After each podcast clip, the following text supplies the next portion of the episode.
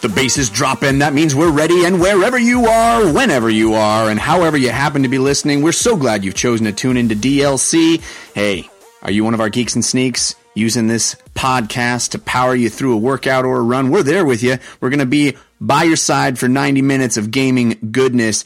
DLC is your downloadable commentary for the week delivered the way it's meant to be, and that's completely free thanks to our sponsors, Simple and lynda. Oh, lynda! They made that possible bringing the show to you. DLC is the show all about gaming in its many forms. Games played on desktops, laptops, and consoles, and also games that involve dice, luck, and cardboard. I am your host, Jeff Cannata, that's spelled with two N's and one T, and I am joined as always by my friend slash co-host slash nemesis, the guy who thinks he can last 38 seconds with Ronda Rousey, Mr. Christian Spicer. Hello, Christian. Hello, Jeff. Thanks for doing the show Tuesday. Good times were had by all. And uh, I don't think anyone can last more than 30. Holy moly, that woman is a monster. Yeah. She's uh she's the the Mike Tyson of our times, you know, and I I wonder if there's ever going to be a Buster Douglas for her, if she's just gonna just gonna transition right into being a movie star and a WWE star and just not ever ever have any competition that can stand toe to toe with her. But man, yeah, exciting stuff, crazy. right? It's crazy. Uh, we are not a UFC podcast. No, we're a gaming podcast. And often people ask me, what does DLC stand for? Oh man, I always have to tell them it's downloadable Cannata, your downloadable Christian. But this week, oh my gosh, I'm excited because DLC stands for Daventry's Leader of Community because we wow. have the community manager for the Odd Gentlemen, uh, which just released King's Quest this last week, and our buddy from the Weekend Confirmed Days, it's Nikole Z. Nikole Zivalich. Welcome, Nikole. Hey, that was a really good DLC right there. I, that was Thanks. good. I didn't even think of that. Thank yeah. you.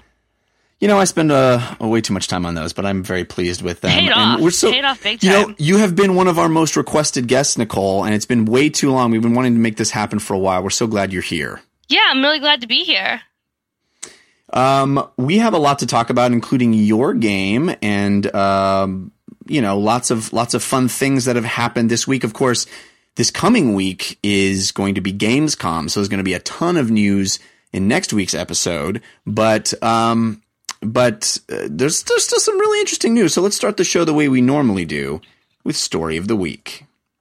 Story of the Week, it's the story of the week. Story of the Week, it's the story of the week. Story of the Week, of course, the part of the show where we make our case for the most important stories that happened in the world of games this week. You can always submit stories for our consideration by using our hashtag, that's DLCSOTW or visiting our subreddit at 5x5dlc.reddit.com. Nikole, as our guest, you get first pick of stories. So, what would you consider your story of the week this week? Oh man, we're just getting right to it. Um, I don't know. Um, I, am really interested in talking about kind of the Gears of War stuff. Okay. Yeah, uh, really cool news this week that uh, the Gears of War Ultimate Edition, which is dropping very soon. Uh, I think in the next few 25th, weeks. Here. I want to say uh, yeah. August twenty fifth. Yep, and that's so, right. And go ahead. Which one? It's Who? the twenty fifth. Yeah, you. yeah, yeah. Cool, cool, cool. You were gonna say? Okay, I was gonna say I just is this like a confirmed thing? Because I'm reading that like the rumors are indicating that when you buy the bundle or the Extreme Edition bundle, you'll immediately get access to the four other Gears games. But at the same time, if you own those games already, backwards compatibility will be kind of awakened on that date anyway. So I'm wondering if like is is this really a cool is this a cool thing or I mean I imagine those who are buying Gears of One again probably already have the other Gears games. Well, maybe not. I mean, I th- I think it is a cool thing. It's it, that it has been confirmed that uh, the Gears of War Ultimate Edition, Ultimate Edition, which is the complete remake of the first Gears of War game, complete remastering. They went back and did tons of work to update the graphics and and really redo all the cutscenes. It's it's pretty incredible amount of work that they put into it. Uh, but it's also going to come because of the new announced Xbox One backwards compatibility. It's going to come with full access to all of the Gears of War games, including Gears of War Judgment. So the first one, the second one, the third one, and Judgment, uh, even if you didn't own them. So yeah, it's backwards compatible if you already owned them. But if you missed out on any one of those or multiples of them, just buying Ultimate Edition unlocks them uh, for for backwards compatibility on your Xbox One. That is, if it's only a limited time offer, if you uh, play Ultimate Edition between August 25th and December 31st of this year. So if you wait and buy that after the first of the year in 2016, uh, that offer does not stand. But um, as of right now, yeah, that's I think that's a pretty cool deal. If if you're going to be able to play all those games on your Xbox One plus the remastered version, um, are you excited to revisit the Gears of War universe, Nikole? Oh yeah, yeah, absolutely. Um, I already I have a system in place where I pre-ordered Rare Replay for the Microsoft Store to get a ten dollar discount on my next purchase. Which, as of tomorrow, will I will buy Gears of War Ultimate Edition, and then I will get another ten dollar off for the Microsoft Store. So I have a system where I'm gaming the system, but like I'm also like helping the economy. So like everybody's winning. Yeah, that's uh that's like these interlocking gears are in place and you all you need to do is turn one and the other one turns. Ah, oh, it's brilliant. I love Gears though, and I'm super excited for it. And um, I'm I'm curious. I'm excited that Gears One is going to look like it should on an Xbox One because they're redoing it. But I'm wondering what the rest of the Gears games are going to look like because they're not going to. It's going to be backwards compatible and it's going to run, but I don't think it's going to be on the same level as you know the the new Gears of War One will be. Yeah, but it'll be interesting to if you do the backwards compatibility, you'll have the one to one comparison right there on your Xbox One. You'll be able to see how uh, you know how impressive or unimpressive that upgrade is. But you know those games were always very nice looking games anyway. So I don't right. Think... If you like the color brown, that is the game for you. yes, and I do. So it worked gray. out. hey, Christian, what about you, man? Are you excited for uh, revisiting Gears of War, or or you think this is uh, just a stopgap until we get the actual Gears Four action? I mean, it's definitely a stopgap. There's no thinking about it. I mean, that's that's what it is. That doesn't mean it's not uh, well made and fans of the series shouldn't be excited about it. For me, it, it is not going to be a purchase, but the inclusion of, you know, it's it's really smart play. Microsoft using that back compat um, that they announced at E3 in a way that makes a package that otherwise people were maybe balking at a little bit of the price versus the Master Chief Collection having all these games and this is only having the one.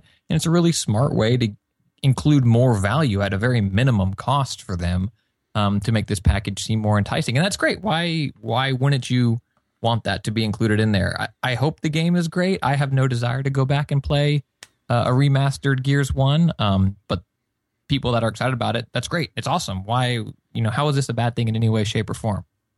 I think this is going to be the first of. I mean, we were already seeing this right with with some other announced releases, but I think this is really going to be the first of an example of how Microsoft is going to be using backwards compatibility, not only as a sort of a bullet point feature for their system, but as bullet point features for releases of new games. And I think it's really going to be a marketing tool for throwing stuff in on the pile. Like, hey, if you buy, there's going to be a multi, you know, obviously this is an exclusive game to the Xbox brand, but I think there's going to be these multi franchise, multi platform releases that, um, Microsoft can say, hey, on our system, if you buy the new whatever, you'll get backwards compatibility just thrown in for some old games that uh, that you get for free.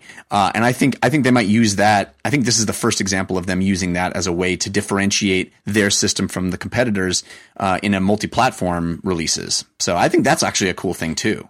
Do you think we'll see other franchises do that with their upcoming releases?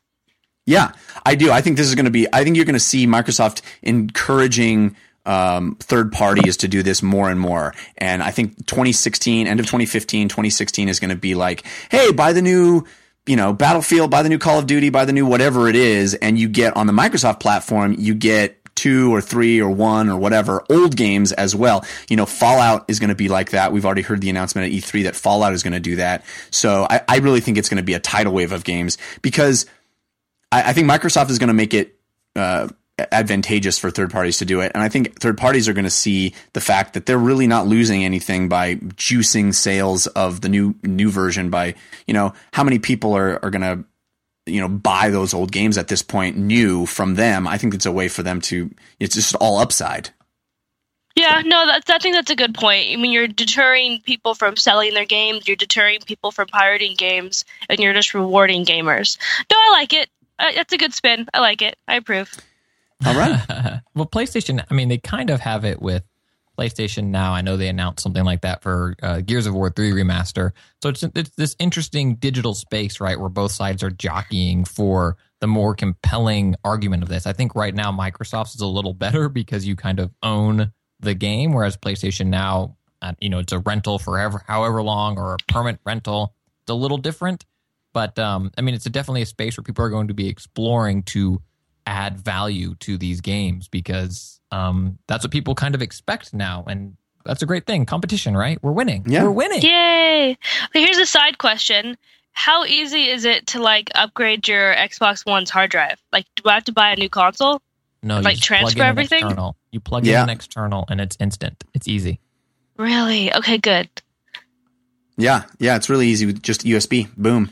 Yep. Um, so Christian, what is your uh, what's your story of the week pick? Um, well, I haven't been listening to what you guys are talking about, but I want to talk about this Gears of War stuff. It seems, it seems good, man. Guns and chainsaws? Tell me more.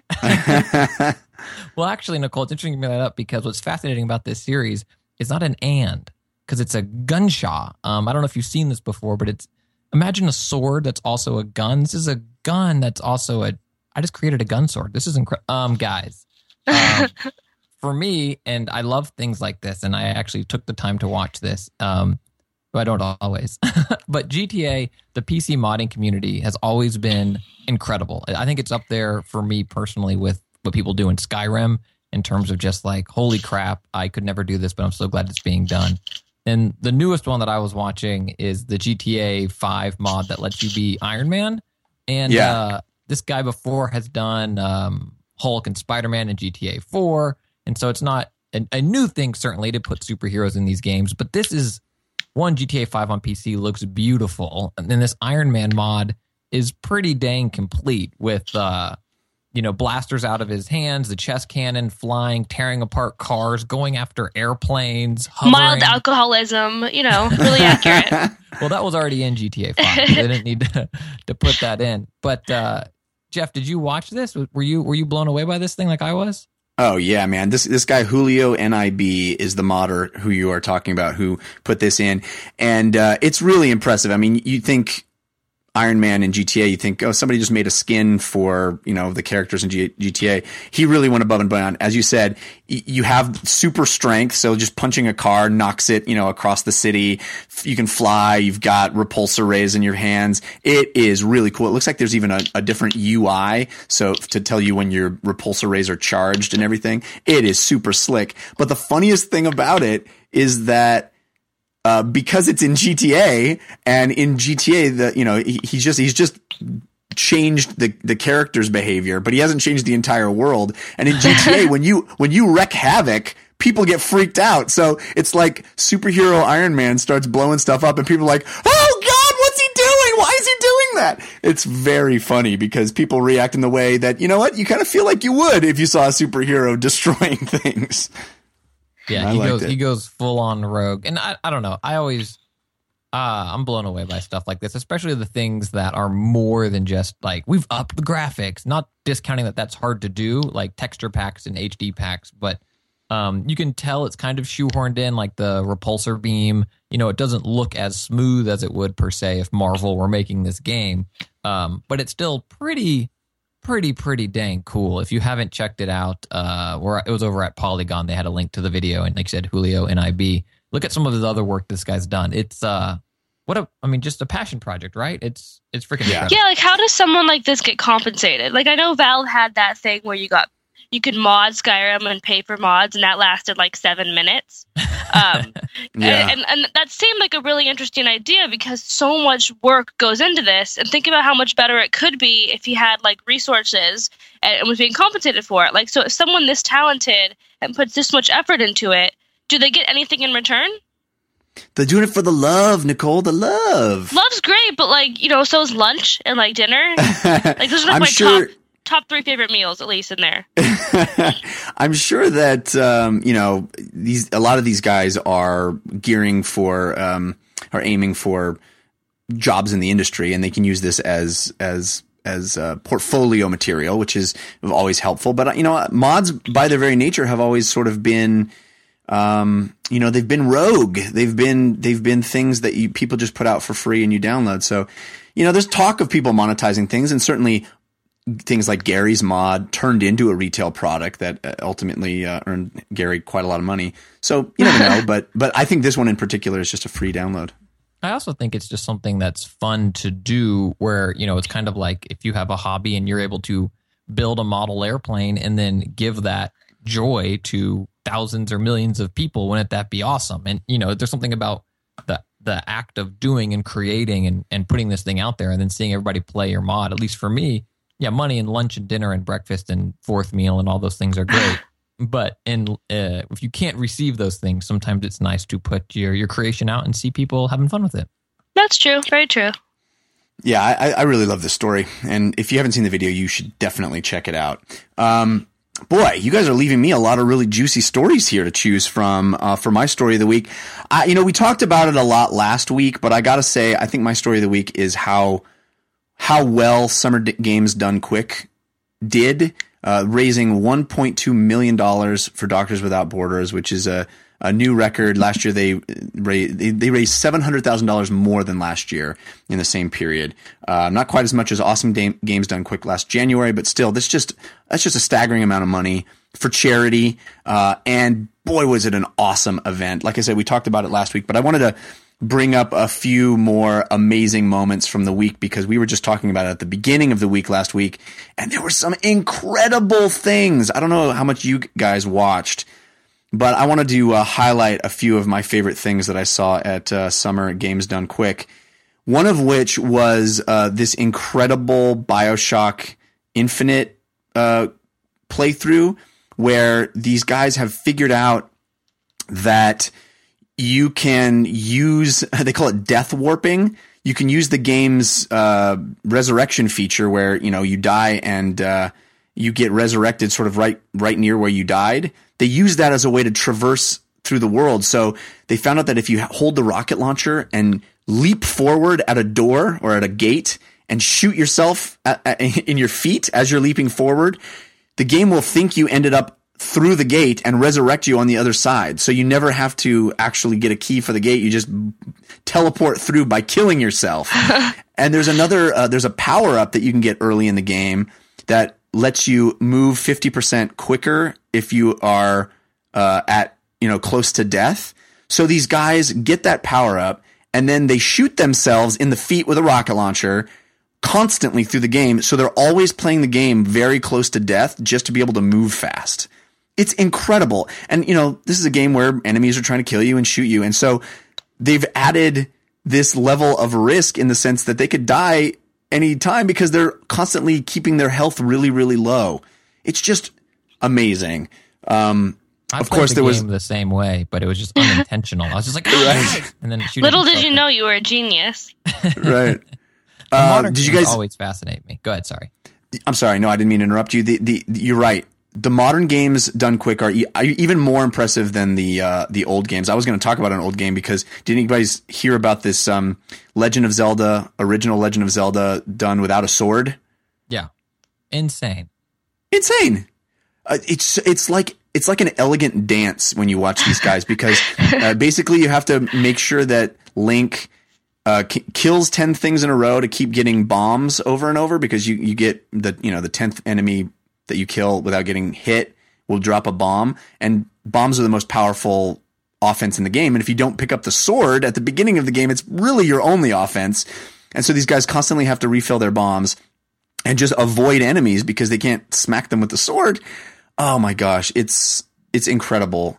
And um, there's there's so many of them that I that I wanted to talk about. Dark Souls 2 if you haven't seen someone quick quick run speed run a Dark Souls game you, haven't haven't lived. it's amazing.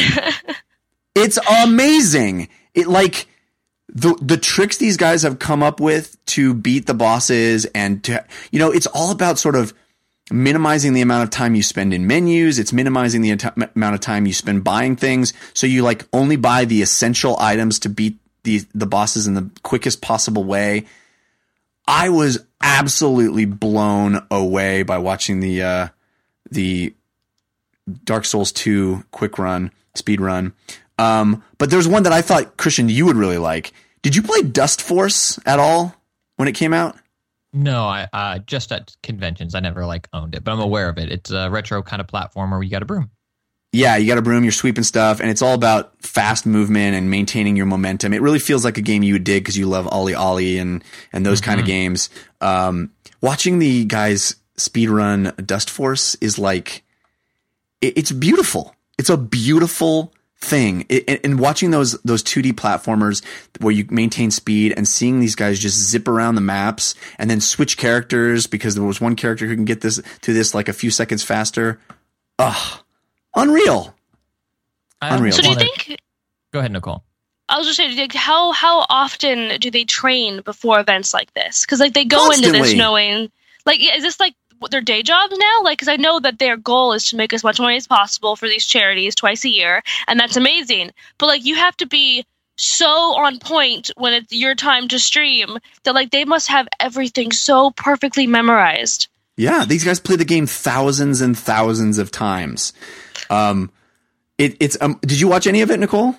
Yeah, I like to watch like the really obscure old games that like I would never play now, but like wish I had played when I was nine and had the capacity for it, like the Little Mermaid game or like Star Wars on the NES, like Yeah. just games that I would never have the ability to go back to, and then I can watch it all be completed in like five minutes. So Yeah. it's perfect for my attention span. It's amazing those those games that somebody has devoted. Like you understand the guy who's devoting his life to Bioshock Infinite or Dark Souls. You know, it's like you know those are kind of marquee games. But you understand that guy well, in a sense, devoting it- his life? in, in comparison to the guy who's like devoting his life to some obscure, weird, difficult, dumb game that's really not even very well made, and he's going to decide to play that game thousands of Well, times to get the world record. Short though, I think most of these guys are incredible at so many of these games. Yeah, they might have a main, but Right. I mean, most of these people. What this is again, this is their hobby, their passion. Um, and to some, you know, they probably do make money off of this from streaming it other times too, or just putting up tips and tricks. And I think there's just you get into this cool culture, and some people know what type of you know muffler is best on a 03 Camaro. Did they make Camaros in 03? I don't know. Uh, that might have been part of the dead the dead period. Um, but these people know all of this stuff, so you dive into that scene and, and you explore it. And you know what? I don't think the guy who plays Star Wars on NES, like you give him uh, Pac Man, and he just like, I don't understand this game. yeah. Uh, he's he's just completely incompetent on any other game. yeah, uh, Jamos05 in our chat room says it's usually about 3,000 hours per game. It's just, Oh my it's just a level of commitment that is staggering and, and intense and, and awe-inspiring to me. I mean, uh, speaking of though, of, of being on your game, I don't know if you guys saw this thing about the Prince of Persia Sands of Time playthrough that the guy was doing. He was going for the world record in the, in, in the speed run for Prince of Persia and everything that could go wrong went wrong um, it the the game crashed two or three times while he was playing it.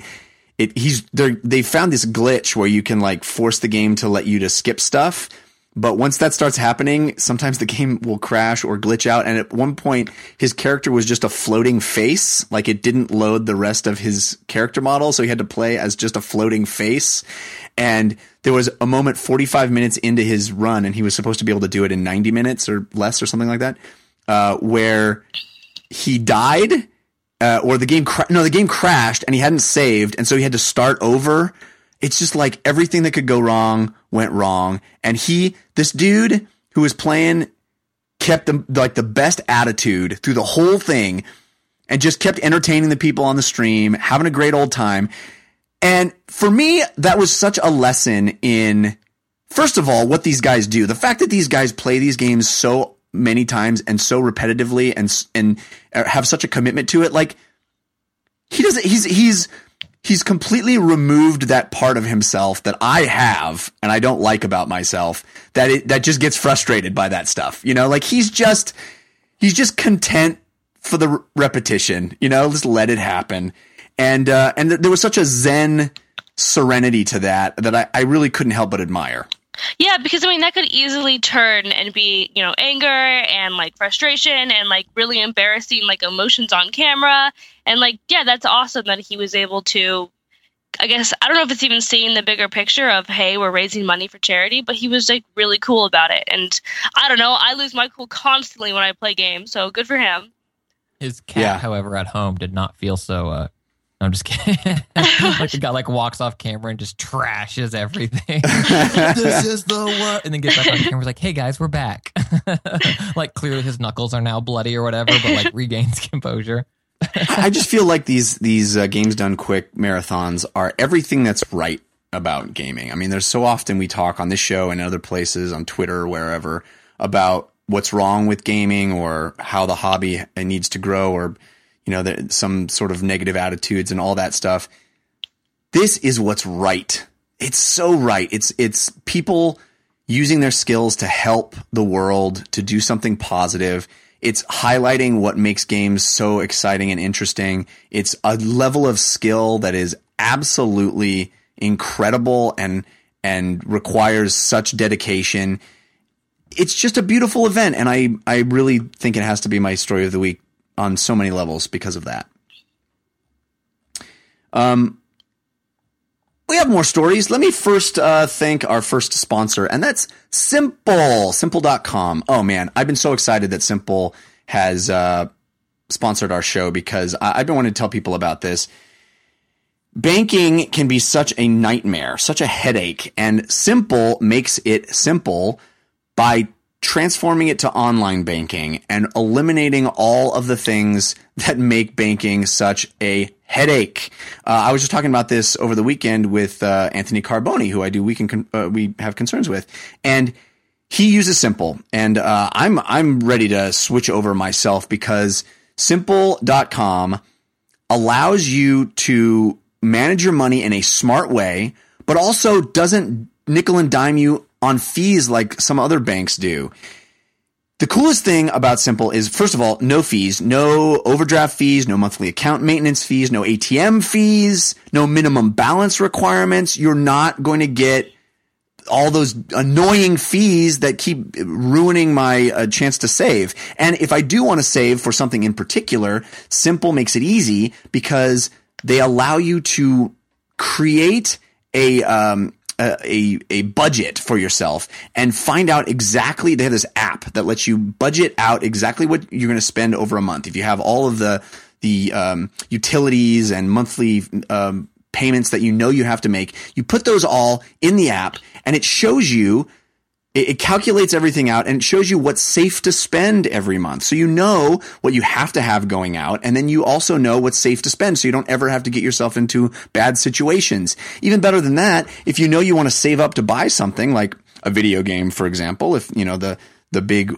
winter releases are coming up and you want to buy a video game, you put in the fact, uh, you put in the release date of the game when you want to buy it, and you put in the price of the game, and it'll tell you how much you need to save every day. So you can at at release day buy that game. So let's say you're at the coffee shop and you're like, ah, should I also get a scone? Well, no. If I save that, you know, forty eight cents, that dollar ninety five, whatever it is, today it's going to go into that bucket on Simple and it'll wait for me to spend it on the thing I really want to save for. It's really, really cool. This is an amazing way to save your money, to manage your money. It's online banking and it's simple.com. There's 55,000 uh, fee-free ATMs across the country. That alone makes me want to change. So all you got to do is go to simple.com slash DLC, sign up now, find out all the really cool ways, and just be smart about your money. It'll let you play more video games. If you can buy more video games, if you can save, if you can be smart about what you're what you're saving and what you're spending, that's going to let you play more video games. So go to simple.com slash DLC, sign up now. That lets them know that you heard about it on our show, and that really helps us too. Simple.com slash DLC. I'm checking Uh, it out right now. Oh yeah, it's it's Like amazing. no joke, it really I'm like, is. ah, that's a really good. Uh. Yeah, it's awesome. Uh, you should let me know how, what you think because um, it- it's really cool that they're sponsoring the show. I, I genuinely think this is an amazing service that our listeners can really use. So Windows 10 came out this week. Uh, I think I'm the only one of the three of us that installed it, and um, I was I was very excited about this. I had heard really good things um, from the people that had been pl- using the beta. Um, I was very very excited. I haven't been excited for a new OS release in quite a while, and Uh, I had my little pre-order icon in the bottom right of my screen all set and ready. And on, on the day I, I was the 28th or 29th or whatever it was, the 29th, I logged on. I was ready to install it. And of course it was like, nope, just, just wait, bro. Just wait. Keep waiting. We're to be rolling this th- thing out in stages. Uh, and I was like, what? Why did I reserve it then? That's just dumb. So I went and uh, downloaded my it myself because you can just manually download it and installed it. I really like it. Uh, I really like it so far. The gaming um, features are really cool, and evidently they've got 14 million devices that now run it uh, worldwide. Pretty interesting. Uh, one little side note, though, Solitaire, which has been a mainstay of Windows for years now, decades, uh, is is no longer free. It's got ads, and if you want those ads to go away, you got to pay ten bucks. Uh, yeah, that this seems to be what everyone is focusing on. Which I mean, I, I, I imagine Windows 10 came with a bunch of really rad new features. I'm a Mac person, sorry, um, so I don't know. But the only thing people are talking about, like not even online, but like real life, people to each other are talking about solitaire. They don't think solitaire Yeah. has been this talked about since like like 20 years. Yeah, it's very strange. It's very strange that they would. It seems like a. And it's still free. It's still free. Like, I mean, you can still play it.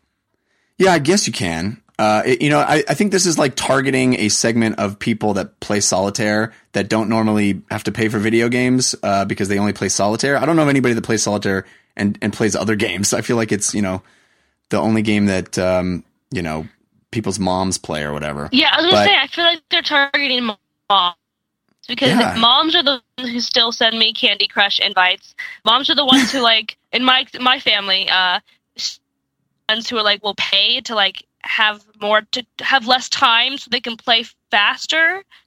Like, uh, to that's who this is for. For mom. Yeah, it's a mom tax, and I'm not down with that. I'm not down with the mom Oh, when you tax. call it a 10. mom tax, I don't like it either. um, I don't know. I, I I just wanted to bring that up because I think it's hilarious. Um, and and it's I think it's a bonehead move from a PR perspective because, uh, like you said, Nikole, it's the only thing anybody's talking about. But uh, overall, Windows 10 has been great, except for this morning when I tried to. Uh, start this show the way I normally do, and uh, I found out that the Rode Podcaster mic does not play nice with uh, Windows 10 unless you plug it into a USB 3.0 port, which I didn't find out for quite a while. Uh, so I was panicking that we weren't even going to be able to do a show this morning. Anyway, some interesting hiccups, but overall, Windows 10, I think, um, very impressive. Very impressive. You I don't like agree it. with Jeff's story about solitaire needing to be paid now as being hysterical. If you disagree with that, if you pay Jeff two hundred dollars, he will change his mind about it. yeah. I want to. I'm Yeah, yeah. free to play from now on, guys. Just let me know. I'll chime in. Just put some Free money in the tank. Yeah, free to opine. Free to opine. Um, what do you think? I think Christian, this this seems like a story that you should be excited about uh, because of your love of PS Plus and and free games. Um, this uh, vote to play feature that's coming to the PlayStation 4, where they're going to allow users to vote on the next game that goes free on PlayStation Plus. It'll be a grouping of three games, and whichever game gets the most votes will be the the game that goes free, and the other two, I guess, will be discounted.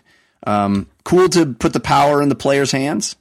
Uh, I'm of two minds on this. Part of me thinks that choice is great and giving it to the people is great, and then part of me is like, man, people are so stupid. I can't believe we still have a jury system in this country when it's based on the European, the English system, and they've abolished it. And look at what fan voting has done to All Star games. Like, I don't want fans, I want curation. And some of my favorite PS Plus games are games that I maybe wouldn't have, you know, voted for or played because I didn't know what it was. And then they give you something for free, and you're like, well, I have this thing for free. I guess I'll play it. And then you end up loving it. So, I mean, I think in an ideal world, I don't get a choice, but they only give me awesome games, right? Which is an unfair standard. Um, but I think for most people, I, I, I think that this is a, we'll, we'll be happy about this. Am I the only weird, like, uh, Grinch on this issue? Nikole, is, do you think choice is good or do you think, uh, I mean, the ultimate answer for me is, right, you want, oh, what's the form of government? You want a ruler only does good things. That, that doesn't exist, right? Yeah, I, I guess uh, absolute power corrupts. Absolutely, I guess that applies to consoles. Um, I think the choice thing is a it's a cool idea because it makes it makes the community feel like they are influencing the rest of the community and, and that actually just strengthens the sense of community they have so so by that you know standpoint it's actually a really smart way to make people feel like they have a say but i like your point in that if i can vote for my favorite god of war game that i've played a million times or some smaller game that i've never played before that other people might like i don't care. I'm going to vote for the game that i love because that's kind of my identity. So i feel like it's a good point that people are going to vote for the games that they've already, that they already love, and so you're going to see a lot less games that are obscure and that are weird and that are that are less played. Yeah, people in the It's chat interesting- are mentioning Rocket League. Like, would we have Yeah. voted for Rocket League? I don't know. Right. It's a, such a great game, but yeah, who knows? Would fans have voted for that over uh, Ratchet Collection or you know whatever something? Right, because they'd have no idea what it was, so they'd be taking a chance. Exactly. Yeah, Purple Hydra said uh, he's only a PS Plus member because of Rocket League. That's interesting. Um, I think uh, I, I think you guys are overestimating that a little bit, just because it's it's still just a grouping of three games, and and so whoever's making the decision at Sony of which games are in that grouping is still you know it's still um, uh, you know making that decision. So it's not it's not you know wildly different games. I'm sure it's a a very a, a group of games that they were th- considering anyway. So you know, I like the choice. I like the, giving them the choice. Um, let's move on. You know, I was going to do this at the beginning of the show, and I completely forgot because of all my Windows 10 issues. Uh, Nikole, I want to talk to you a little bit about you. You have, you know, you are our friend on Weekend Confirmed, and you have been a uh, video game personality for a long time, a pundit and a commentator, and uh, worked a lot of places, GameTrailers, and all kinds of other places. Um, but you transitioned not too long ago into becoming a community manager for the uh, Odd Gentlemen. And I would love for you to talk a little bit about that job. What what what is a community manager? What do you do? And um, you know, like what is your day to day role responsibility? Um, yeah, so it's actually very similar to um, what I did when I was at G4 as a social media manager. In that, you know, I managed all of the the Twitter account, the Facebook account, the Instagram account. I do the Tumblr account, media esque. I do, and I, run that, and I'm kind of the more the Odd Gentlemen. And then I go, you know, responding to messages, and we get a ton of emails and, and private messages through those social accounts. And so I'm helping people. If like this past week, I've been helping people who are stuck in King's Quest, or I'm helping people, you know, um, figure out the best way for them to download the game or uh, someone will send us messages because oh they love the game so much and they because they're playing with their children and they had a really great experience and you know I'll, I'll talk to them about that and it's basically just talking to people who like king's quest all day so it's pretty great that sounds pretty cool. I, I'm so curious though. I mean, I, I kind of understand it from the perspective of, hey, you guys launched this game this week, but you've been doing this for several months now, right? Almost a year? Um, i've been at the Odd Gentlemen for two years Two years. Oh my gosh. Yeah. Time flies. Time flies when Yeah. I wasn't looking. So, wh- in those times when King's Quest wasn't out and Odd Gentlemen didn't have a, a game that was sort of, you know, prominent in everybody's consciousness, what, what was that job like uh during those periods? Um, it was a lot of prep, um, and it was a lot of research. And we had some mobile games we were working on, and a PC game we worked on. And so I would do QA, and I would do like I was like a production assistant basically, and um, I would do like I helped I assisted with HR, and I assisted with like you know running the office. And I'm kind of the only person in the office who doesn't code. So anytime like like writing needs to get done or an errand needs to be run or like any random piece of the game that needs to happen, I can help facilitate that. So yeah, I wear a lot of hats because we're a really small team. I mean, this is going to be a five chapter game, and peop if you're reading the reviews, like this first chapter is like four to five hours, and we're 20 people. So you know, we all do a lot of things. Very cool. Um, I'm I'm congratulate you on that position. I think it's it's pretty cool. It's a pretty cool team to be a part of. I think, and um, they really uh, seem to be, uh, you know, advancing in prominence of of a um, of a developer to keep your eye on because uh, you know their first few games were these small indie things, and now you know working with a franchise as as known and as big a part of the gaming history as King's Quest. That's that's a pretty big deal. That's pretty cool. Pretty big deal. Well, let's get to that now. Uh, let's move into what we've been playing and uh, go to the playlist.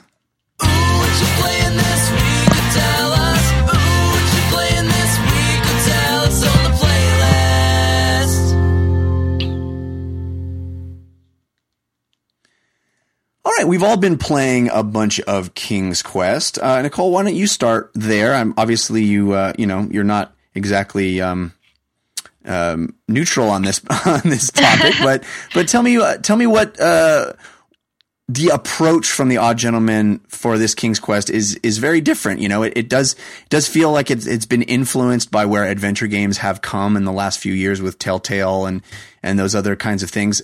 Can you talk a little bit about your experience with King's Quest? Yeah, absolutely. Uh, yeah, so this King's Quest, uh, King's Quest: A Night to Remember, is chapter one that's out now. Uh, you know, we everyone at the team, especially our creative director Matt, loved loved King's Quest and like played all the games and memorized them and like and it was just King's Quest was such a part of their childhoods that they knew exactly how they wanted to make this game.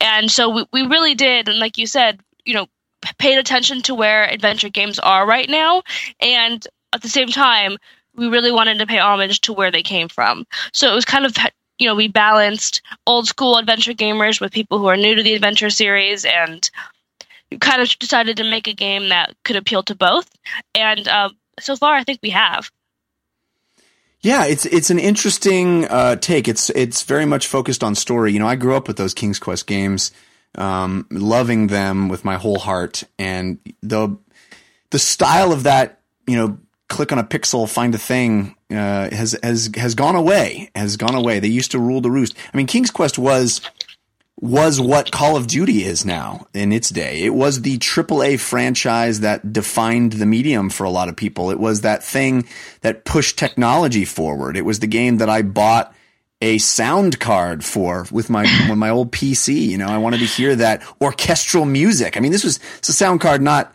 not because there were voices. There were no voices. It was just orchestral music that I wanted to hear because they had actually Green taken sleeves. an orchestra.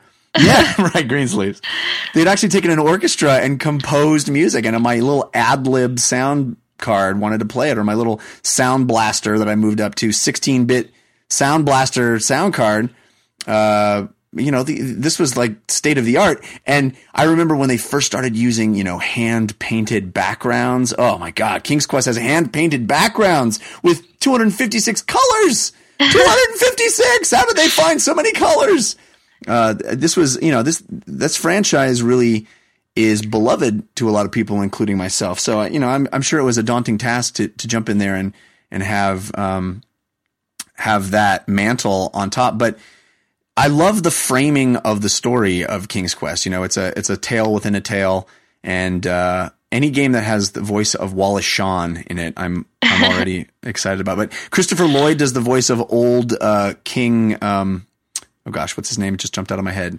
Um, king graham Graham, yeah, uh, old King Graham, and he's uh, telling the story to his to his uh, granddaughter and talking about sort of the the adventures that he had well before the first King's Quest game. Is that right?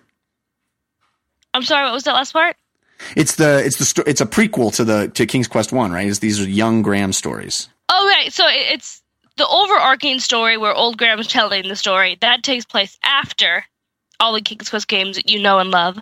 And then Mhm. he'll be telling stories each chapter that take place throughout his life. So in chapter one, chapter one happens to be the, the the only one that could be described, I guess, as a prequel because it takes place before King's Quest One. In King's Quest One, Graham's a knight already, and he's Sir Graham, and so he's Mhm. becoming he wants to become a king, but we don't know how he became a knight in the first place. So Graham's telling the story to his granddaughter how that happened, and so all Right. of these chapters will kind of follow that concept of filling in the gaps of the stories you already know and and watching Graham grow up to eventually becoming the old man, the old you know king he is now. Yeah, and and you know, there's a mix of of sort of actiony stuff. There's some platforming and some weird, you know, some actual first person uh, arrow shooting stuff. Uh, it's it's fairly simplistic when it comes to that things, but the the game has a mix of styles, and then of course that old, you know, go to the edge of the screen to get to the next area and grab an item and make it and use it uh, for uh, to complete a puzzle. Uh, so that the classic King's Quest um, template. But Uh-huh. I, I'm so impressed with um, the the level of choice that you get in how to solve things. There's a lot more of that than ever. You know, in King's Quest, uh, you know, of my youth, you had a puzzle and it had one solution, and it was all about beating your head against the wall until you found that solution. But it seems like the game has many more branching paths this time around with uh, different ways to solve things. Is that right? Yeah, absolutely. We wanted to have the the gameplay evolve a little bit, and like like you said with the with the arrows, or like it's not really platforming so much as just like moving forward by obstacles. But like we have these different gameplay moments as well as you know choices because it it kind of breaks up the the the gameplay and then helps the narrative. Like the Mhm. narrative was like very much the deciding factor in how we split up gameplay. But for the choices, like we really wanted people to be able to choose how they what kind of adventurer they are, what kind of knight they they are, what kind of king would they become. And so not only are there little choices throughout the game that seem to have very little effect, they don't. They have an effect. But there's also bigger choices that's that kind of di- dictates what kind of knight you would become. So we have the bravery path, we have the wise path, and we have the compassionate path. Hmm. And there is no wrong path, and there's no dead ends. You're not going to like get like 70% into the game and be like, "Oh no, I forgot the emerald," or "I don't have any cheese." Like that's not going to happen. I mean, you might say I don't have any cheese, but that's more of like a personal issue. right? Yeah. Uh, yeah. Um, yeah, that's so interesting. And I, I, liked how it dealt with, um, death. You know, there were, there were moments where I would be, you know, bludgeoned by something or stuck with a spike and, and, uh, there's various ways that the game dealt with that. You know, obviously you're being told the story years in advance. So the character didn't die. So he goes, eh, well, that's not really what happened. If I had done that, I would have died, but I'm here telling you, talking to the, telling you the story. Uh, I thought that was pretty clever. Um, and it clearly seems to be a game that's that's aimed at all ages, not you know, not just um, not just hardcore gamers, not just young gamers, but it really kind of has a, a broad appeal. It's that fairy tale um, aesthetic, which I, I I always liked in the King's Quest games. Um, yeah. Christian, We- you we were played a really bunch of it, right? Yeah, uh, you played a bunch of it, right, Christian? I did. I, I have not quite finished the first chapter. I believe I'm I'm fairly close. I'm of two minds on this game too. Where part of me really it, it's beautiful. Um, Graham's cloak is is cool. It's kind of a cell shaded. You know, it's like a cartoon come to life. At the animation, uh, I would say superior to things that you've seen in the Telltale games. Um, in terms of similar adventuring storytelling games, the, the the voice acting is really well done. The story is fun and charming. Um, but man, the moment to moment gameplay is so boring to me. I just don't care. It's like walk, do this, pick up this, do that. And I know it's it's being like a throwback to those adventure games that maybe I've also just aged out of or moved past. But my my conflicting thoughts with it are the story is cool and fun and compelling, but then I almost just want to watch the story. I just want to watch this cartoon, and I don't feel like my interacting with it is adding anything to my investment in the story. And then the puzzles are sometimes cute and clever. And I'm not trying to discredit them, but I, I feel like then I'd rather just play a puzzle game. I'd rather play The Room on my phone or, or my iPad or something if I wanted, you know, an engaging puzzle. I, I think a game that kind of warped those things together well was something like Portal, where the, the puzzle solving itself was fun and the story on top was kind of almost icing on the cake, where I feel like you played that for the puzzles, but the story was, oh, this is better than I thought. Whereas so far in King's Quest, I'm really into the story, but I almost wish I didn't have to. Well, not almost. I wish I didn't have to play it. Like, I think I'm more likely to watch the other chapters on Twitch or something and, and just see it done because the production quality is great and the story is so charming. But I just, I, I'm, I just get bored. I'm just clicking on stuff. And I don't know why uh, Diablo, I'm fine clicking on stuff. And in this, I'm just like, huh, this feels rote. And I feel, I um, bad saying it, but it's just not, it's not doing it for me. I think you just gave my review of Batman Arkham Knight. Yeah, sure. Yeah, totally. but uh, yeah, I mean, I, um, I've been playing with the controller, which is interesting. I've been playing on the PC. Oh, you've been playing with the controller as well. Yeah, I prefer, I tried the mouse and keyboard. I didn't like uh, WASD control. Uh, it has analog control. At least it feels uh, analog with the 360 controller. I much prefer it with a controller. Yeah. Yeah, I think it's uh, I think it's a lot better with the controller too. Um, what I like about it, I just so i i in the experience of thinking through, oh, you know, there there was a time when these adventure games would get got to the point where you the the logic of the puzzle was stupid. The logic of the puzzle didn't work. It was like a, you have a pack of chewing gum. Okay, well I'll just try the pack of chewing gum then.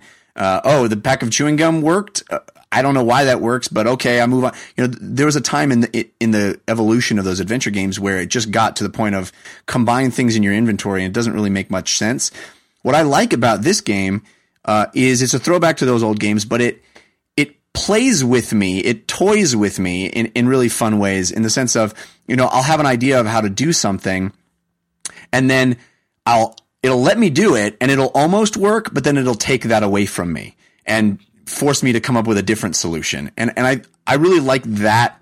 What I like most about this King's Quest iteration is the feeling that I'm having this kind of conversation with the developers or with the storyteller, I guess is a better w- way of saying it, that they're telling me the story and I'm going, "Oh, I got it. I figured it out. I use that." And then it's like, "Oh no, you thought you could use that because that makes sense, but guess what?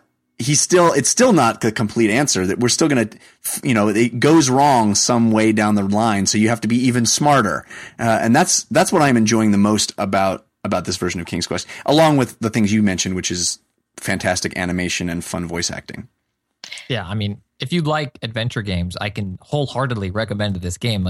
I mean, just for full disclosure on me, the newest Telltale games I've also found um, very over. I loved Walking Dead season one and everything else since then. I've kind of been like, uh, uh. so yeah, it's.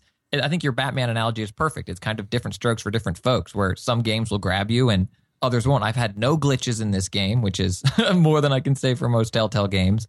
Um, and it's fun and engaging, and my daughter enjoys watching. So you know, tons of tons of pros here too. No, I, th- I think that's awesome. I mean, uh, you know, adventure games aren't for everyone, and it, it's a genre that's coming back. I think slowly, and I mean, we definitely appreciate all the feedback. And I, I'm glad you, I'm glad you tried because it seems like you don't love the adventure game genre too much, and you played, you put a good amount of time into it anyway, and uh, I think that's awesome. So I'm glad you played, even if you didn't love it. I still so glad you played. Uh, in the chat, Stats One says uh, it's been 30 freaking years. Why hasn't anyone come up with something new uh, with these adventure games? And I think that's super unfair because I think they absolutely have come up with lots of things new. And I think almost the you know, th- this game plays very differently than the old King's Quest games. It it has a flavor that is reminiscent, but it's very different. You know, it it really does feel more like being part of a Don Bluth cartoon or something. And there's a lot more action. There's a lot more. Uh, there's platforming segments.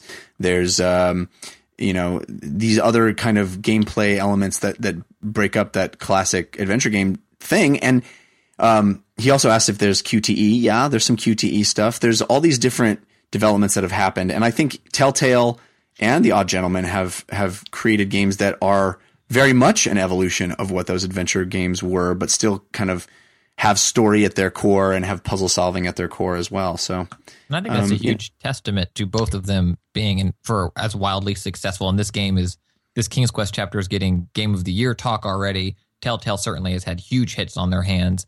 And I think there's something that needs to be, you know, we need to run up to the mountain and, and scream how great this is that they're making these classic style games that have so much new, but you don't feel like fans of the old type of gameplay aren't upset. It's not rubbing people the wrong way. I mean, it's been 30 years. Why is there anything new? That's like saying it's been 30 years since Wolfenstein. Why is there nothing new in first person shooters? There's tons of new stuff in first person shooters, but it's still a first person shooter, right? You can't say Gears right. of War the new change to the first person shooter. like so it'd be like well, an adventure. That is game. third person shooter. But yeah, yes. the new change. That was my third point, person. Thank you. if you load up an adventure game and it's like coming now, the adventure game series, rock to its core. This fall, Doom. yeah.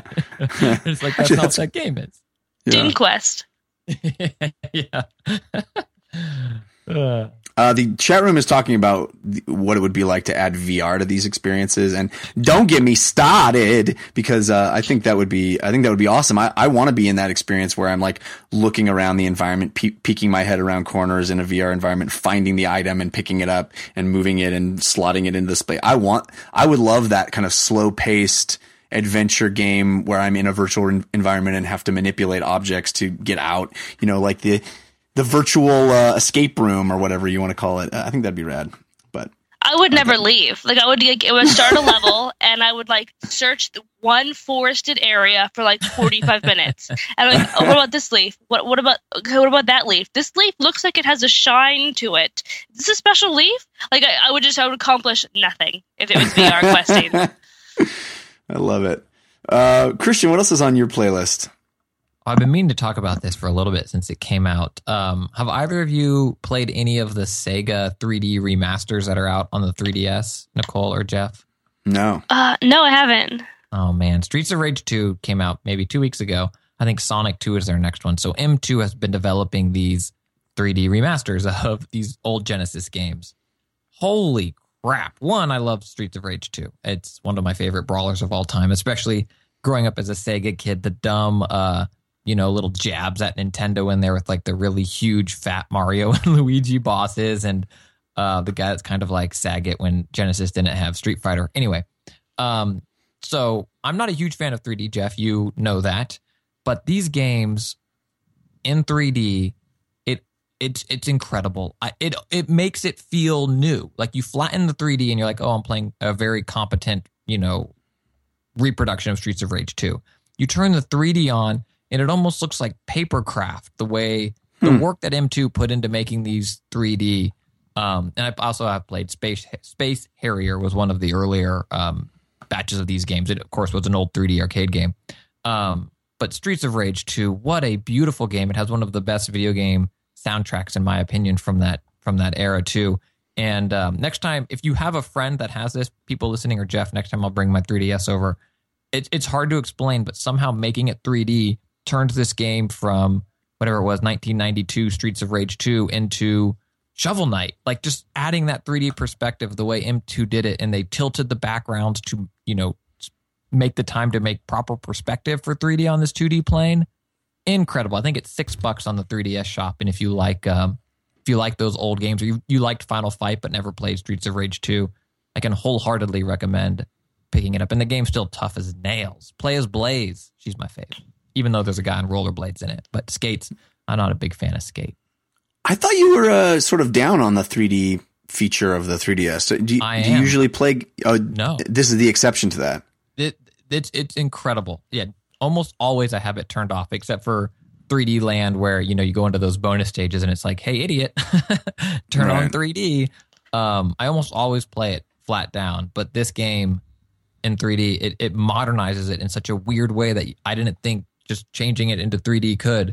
Um, yeah, I'll show you. It's it's incredible. I wish I wish there was a way to show on video the difference that 3D makes for these games. M2 is doing an incredible job on these ports.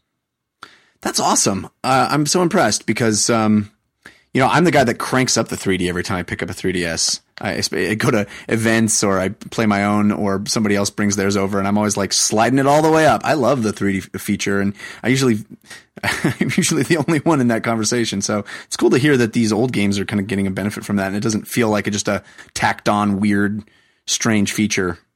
No, yeah, they put in they put in love to these, and I know um, Nintendo's done some too with like old Kirby's. I haven't played those, but so I can only talk to the the M2 Sega games. But yeah, it's it's it's beautiful, really really cool. And Streets of Rage, Streets of Rage 2, man. I mean, come on, Nikole, did you ever?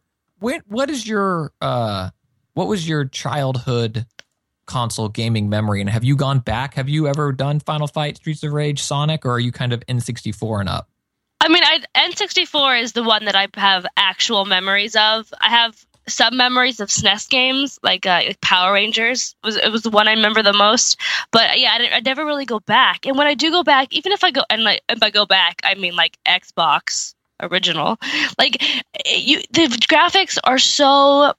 I don't want to say bad because that's not fair to them. They, they deserve better. It was just what they were for the time, but they're just so jarring that I can't I can't look past how the game looks to focus on what the game actually is. And that Yeah. sucks because there's so many good games that came out before, you know, the, they, they look a way that I'm used to.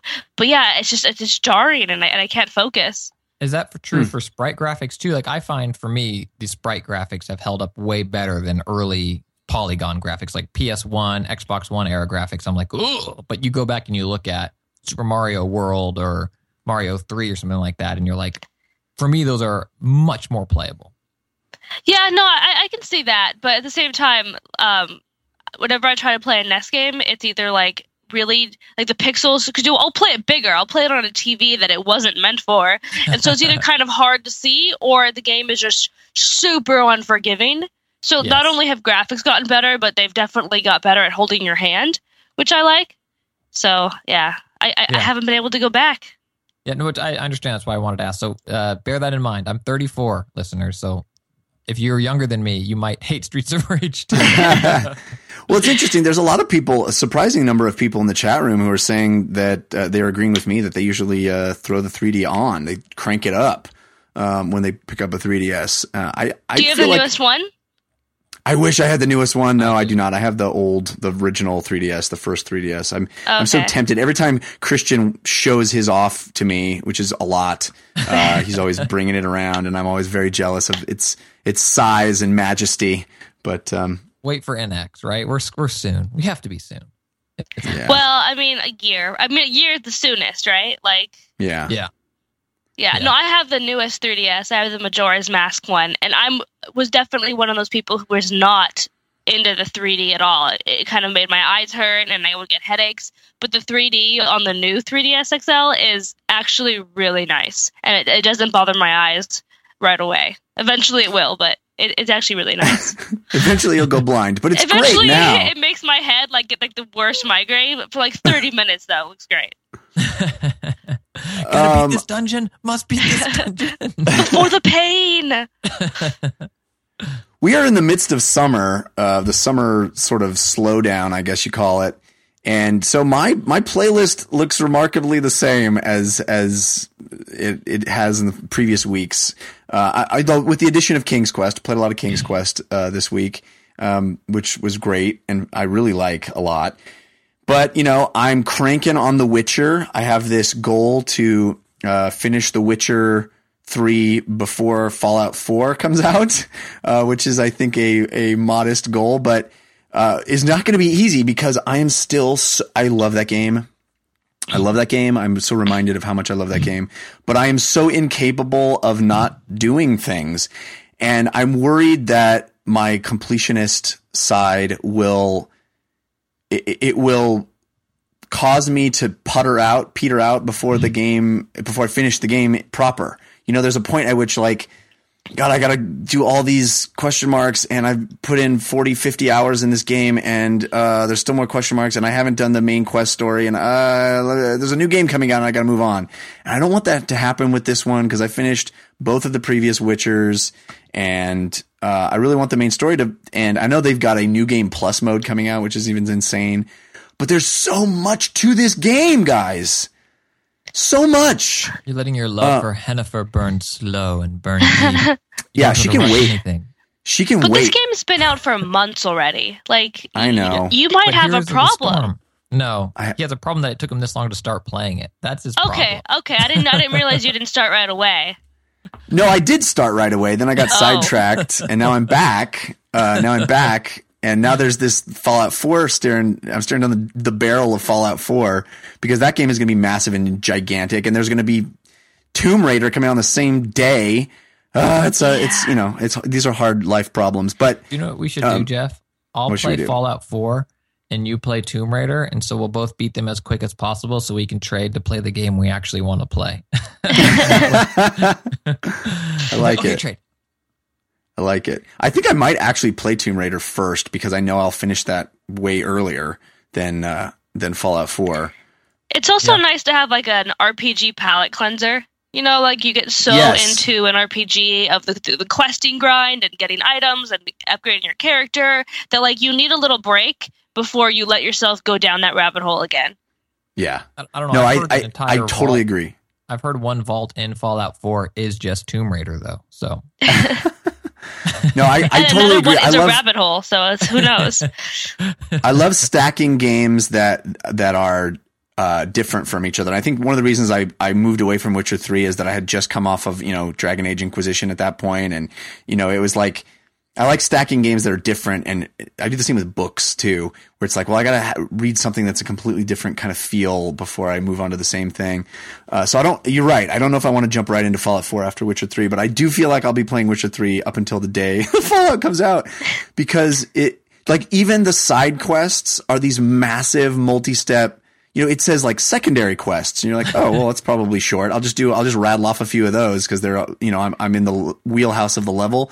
No, they're like multi-stage, huge discussions, big long stories in and of themselves, and that's to the game's credit. Like, I love all that, and it's fascinating, and all the creatures you discover and interact with are super interesting, and you know, I'm I'm taking part in rituals and doing crazy stuff and making love to ladies and you know, it's like it's it's a life, man. It's a Witcher in life. Uh, and uh, it's not just going to question marks and cleaning out bandit dens, which I do a lot of. Also, I do a lot of bandit elimination. Sure, someone's got to clean up that town. Yeah, it's me. It's The Witcher. I'm gonna grow a beard. That's how. That's how you know a game is long. Is your your character actually grows a comedically long white beard while you do quests? It's like.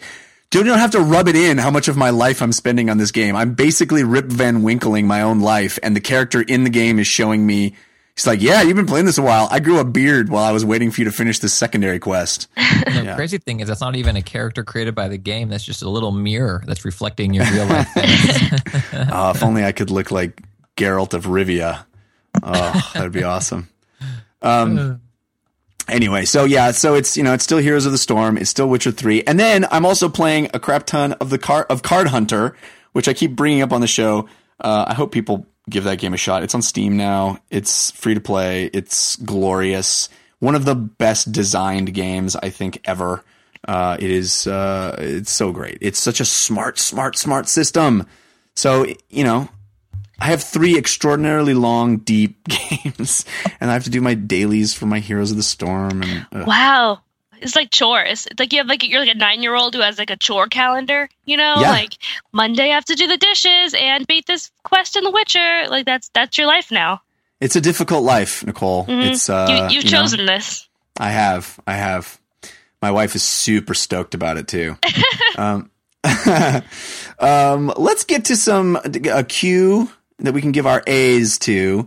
Uh, this is the part where we read your cues and we give our A's. Uh, this cue was sent into our Gmail, which is dlcfeedback at gmail.com, uh, from William Westman from Sweden. Uh, he says he loves the show.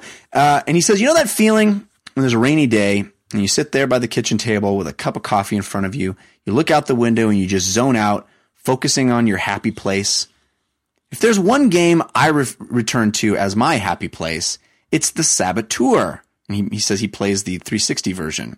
Far from the best game I've ever played, but something with that game stuck with me. Blowing up those propaganda towers, sniping Nazis, and just roaming the streets of occupied Paris was something very special. Pandemic stumbled onto something special with that game, but I probably wouldn't want to play it again but the uh, memories from that experience are enough. So, do you guys have any happy place games you ret- re- return to? Uh, I will say right quick, I think the Saboteur is one of the most underappreciated games of that entire generation. Uh, I, it's a game that I reviewed on the Totally Rad show and had some serious criticisms of, but the longer the longer I've thought about that game, the more I love the experience. I've completed it. I loved it. I think it is brilliant on so many levels. It's one of the best examples of open world games uh, of that generation, in my opinion. And it really, really transcends its flaws. Uh, and it does have flaws, but there's so many cool stuff. So I totally agree with you. I don't know if it's my happy place game, but uh, the Saboteur is a very underappreciated old game from the 360 generation. Uh, but Nikole, do you have a happy place game? Yeah, actually, I think that question's a, a really great question, and I hadn't I hadn't read it before you you just read it. And I th- the first game I thought of was Viva Pinata, and mm. um, it's just such like this happy, calm, colorful game. And like, sure, there are a lot of dark elements to it, but I I really love that game, and it's so relaxing. And I, you know what? I bought Rare Replay already, and it's gonna get here tomorrow, and I'm so excited now. like I'm in like I'm in my happy place already, just thinking about it, like arriving at my desk tomorrow. This is such. I'm in a great place right now emotionally. so Viva Pinata, it, it, it, you know, it's a game that I played a bunch of too. The, I never played the second one. I only played the first one, but Second uh, one as like- good. yeah. Well, I know you're. A, I know there. you're a. You're a huge Pokemon fan, so it, it kind of scratches that same Pokemon itch, right? It's like it's almost Pokemon light, right? You're cultivating all these little uh, pinatas, and you have to collect them and catch them and stuff, right? And grow them. Yeah, like there could be like an alternate fiction where after you capture all these Pokemon, you send them to this world to live harmoniously, like within the Pokemon PC. Like I, I could, I could see that. Does that make any uh, sense? so is it? I love it. Uh, it's like the, it's like this w- fanfic crossover issue that you're writing on your own. yeah, it, like it's it. developing as I talk right now. um, so is, is like the colors of the pinata? What is it that makes it your happy place? I, it, I mean, really, yeah. The colors are a huge thing, and the animals are all pretty, and they're all happy. And even if they die, they leave you candy. So I mean, that's like the best way to cope with death. Um, it, there's flowers, and there's pretty, and like y- you're working to make them as happy as possible. But in the end, really, you're the one who's becoming the happiest. Also, also, pe- listeners, if you get rare replay, you can send me pinatas. So hit me up on Twitter because I want you to send me pinatas. Thanks. I think that they should. I think everyone should send her pinatas. Send me Um, pinatas. Send me pinatas. Uh, Christian, what's your what's your happy place game or games? this summer it's been Rocket League.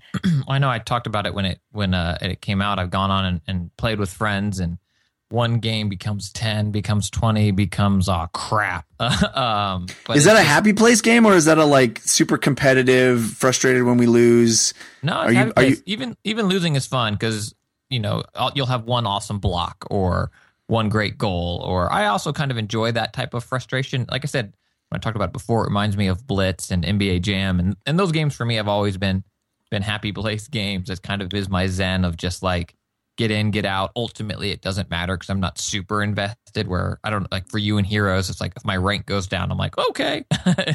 I'm not trying to be pro. I mean, I divorced my wife and disowned my kids and moved into a house with other fellow pro Rocket League players. But other than that, I'm pretty chill about it. The other games I've talked about a bunch of them on this show. I kind of go in and out of them, but I really enjoy retro games, and, and I love that you can just dive into them now, and they're they're pretty cheap. It's crazy that you know a game that was eighty dollars back in the Super NES days is six dollar download now or whatever. And so a lot of the retro games you hear me talk about on this show are games that I've kind of zen out on for a little bit and go back and enjoy. Aladdin on uh, Genesis I've been playing and Lion King. So I don't have one game that pulls me back per se. It's kind of a a feeling that I'm going for. I would say my happy place game, the first game that popped into my head as a game where I just loved being in it is PixelJunk Eden. Uh, I think that PixelJunk Eden is in that pantheon of my favorite games of all time. And mostly because I just loved being in it. I loved I loved the feeling of floating through and zipping around and collecting all those little little uh, pods of whatever they're pollen pods or whatever they are. Uh, it, the later levels are extremely frustrating. Like there's a level that has wind that uh, I would I would be standing up in front of my television and like giving it like body English, leaning to one side, like just please just ah, I didn't make the jump. Um, that were frustrating, but like the early levels, like the first six or seven giant worlds of that game are as serene and wonderful and just just great places to be in. And the graphics all work great and you're just you're growing things and you're getting higher and you're zipping around and you're grappling onto stuff. It is just great. And i i love PixelJunk Eden. I wish there was a sequel. I wish that was a franchise man. Um that that was just a, a wonderful wonderful game that i miss playing. Um I do need to thank our sponsor. I completely forgot to thank our second sponsor. Oh my gosh, and I can't do that. It's lynda. We love lynda.com. L-Y-N-D-A dot com slash DLC is your place to go if you want to learn stuff. Oh my gosh. Uh, lynda's an, an amazing platform. It is a uh, online learning platform with over 3,000 on-demand video courses that you can use to strengthen your business, your technology, your creative skills. Uh, we're going to give you a free 10 day trial. So don't even take my word for it. Go check it out. You can learn all kinds of uh, stuff, uh, software programs, anything you need. You need tips on uh, Photoshop or Excel or uh, anything, income tax stuff, uh, whatever you need, photography, video game design. There's all kinds of video game design courses on lynda.com. There's uh, HTML5, there's 3D Studio Max, there's Maya stuff, there's uh, Unity programming, which uh, it makes it really easy to learn that stuff if you want to get into game design. All kinds of courses. Everything is searchable because it all has uh, transcripts. So you can search keyword search and it'll go right to the video to the point you want to learn about. Uh, you don't have to sit through boring um, morons that don't know what they're talking about. These are all experts in their field. These are all people that know what they're talking about and c- deliver the information in clear, concise ways. Good, high quality videos also uh, with examples. It's great. And you can uh, sync up things and read and watch at the same time. Download the tutorials and watch them on the go. It, it, you can put them on your iOS or Android device. This is the place to go if you need to learn about anything. And I think learning is pretty much my favorite thing to do in the world. So why not give it a shot? We'll give you 10 days free. Lynda.com slash DLC.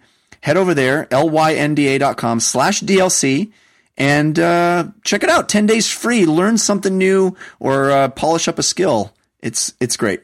Check it out and uh, let them know that you heard it from us by going to lynda.com slash DLC.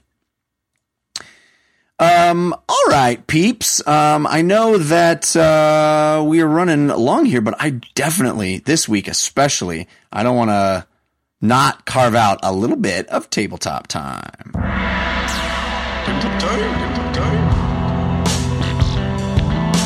Right now, right now.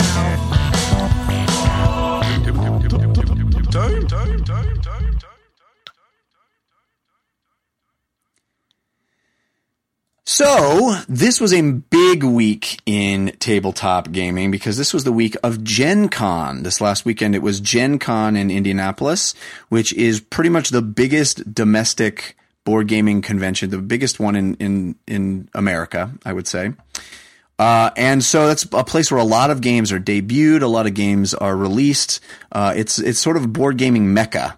And, uh, I did not go. I was at Nerdtacular this weekend in podcast movement, but, um, but man, I sh- certainly kept my eye on the coverage. And a really cool thing, if you go to boardgamegeek.com, which is sort of the world's leading board gaming website, uh, they do something cool called Geek Buzz, and that is uh, a leaderboard of games that are sort of the most talked about, most referenced, most hyped games coming out of Gen Con 2015. So I kind of wanted to talk about these top 10 uh, most buzzed about games coming out of Gen Con uh, from afar. I don't have any firsthand well, some of them I do, but um, most of them I, I haven't played personally. But I thought it would be fun to catch up the audience on some of this cool news coming out of Gen Con. Uh, the number one game on the Geek Buzz list is a game I think all three of us would really dig playing, uh, and it's surprising because uh, Gen Con is such a such a big hobbyist convention that this is a real mainstream uh, party game, really. Um, it's called Codenames, and it's a game by uh, Vlado uh, Vlada Chvátil. Oh gosh, I never can pronounce his name, but he's a very very prominent designer of uh, a lot of uh, amazing games. Uh, this is a a a um, party game where it's kind of like Password. You're trying to get people to uh, guess the a word by giving them one other word of a clue. But the twist is you have a giant grid of words of, you lay these cards out in a big grid pattern and uh, you, whoever is trying to get, whoever's the leader of your team has a cheat sheet that shows a color coded version of the grid that breaks down which of the words on the grid are your teams, which of the word on, on the grid are another team's, and which words are like instant death.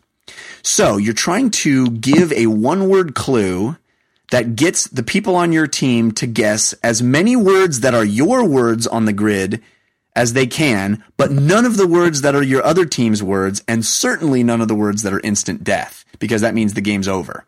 So it's this w- weird thing where usually in a game like Password, you're trying to you know, say one word to get somebody to say orange, you know, you go say juice and try to get them to say orange. Well, in this case, you could have the word orange, you could have the word basketball, you could have the word um, tennis shoe, you could have, you know, whatever. And you're trying to maybe use one word to get them to say all three of those things to get as many points as you can, but you don't want them to say, um, fruit, right? So you'll say, well, you'll say your, your word, um, but you don't want, and you'll say how many, how many cards on the board relate to your word so they know how many to try to guess, but you don't want them to say fruit so you can't say juice, right? So you have to go color or you have to, you know, you have to be even more clever to try to get them to say some of the words, but not others of the words. Sounds like a really cool game to me. Something you guys would want to play? Yeah, that sounds fun. I like those kinds of games. Yeah, this is the number one on the Geek Buzz list at, at Board Game Geek coming out of uh, coming out of Gen Con. A couple of others uh, that I want to mention. Um, there's a game called Flick 'em Up, which is a Wild West game with cardboard bits and wooden bits, and it, you literally build a like cardboard town, uh, old west town. And this is a dexterity game where you are flicking wooden bits at other characters. You flick to move your character around. Uh, so if you you flick uh, a little disc to move where your character goes, wherever that disc ends up, that's where your character stands. If that disc hits something, anything on the on the board on the the land, you've got these you know these these uh, building faces. You've got bales of hay. You've got all kinds of crazy stuff. If it hits anything, you didn't move at all. So you have to flick very carefully to try to get to where you want to go and not hit anything. And then if you want to shoot something or someone, you get another little disc and you can flick that disc at somebody and you shoot them. And if you knock their little piece over, that means you shot them. Uh, and you can, you know, it's got these mounted faces of buildings that have a little hole cut in them for the door. And you can like flick your guy through the hole. And if he goes through the hole, he goes into the building and you can have like shootouts in the building. It's a really clever idea. And it's all flick based dexterity stuff. Uh, that's a game called Flick 'em Up. How cool is that, Christian? Uh, very cool. Why would it not be cool? I haven't played it. Maybe it's not cool. Are you pressuring me into saying it's not cool? I will not succumb to your tricks, Jeff.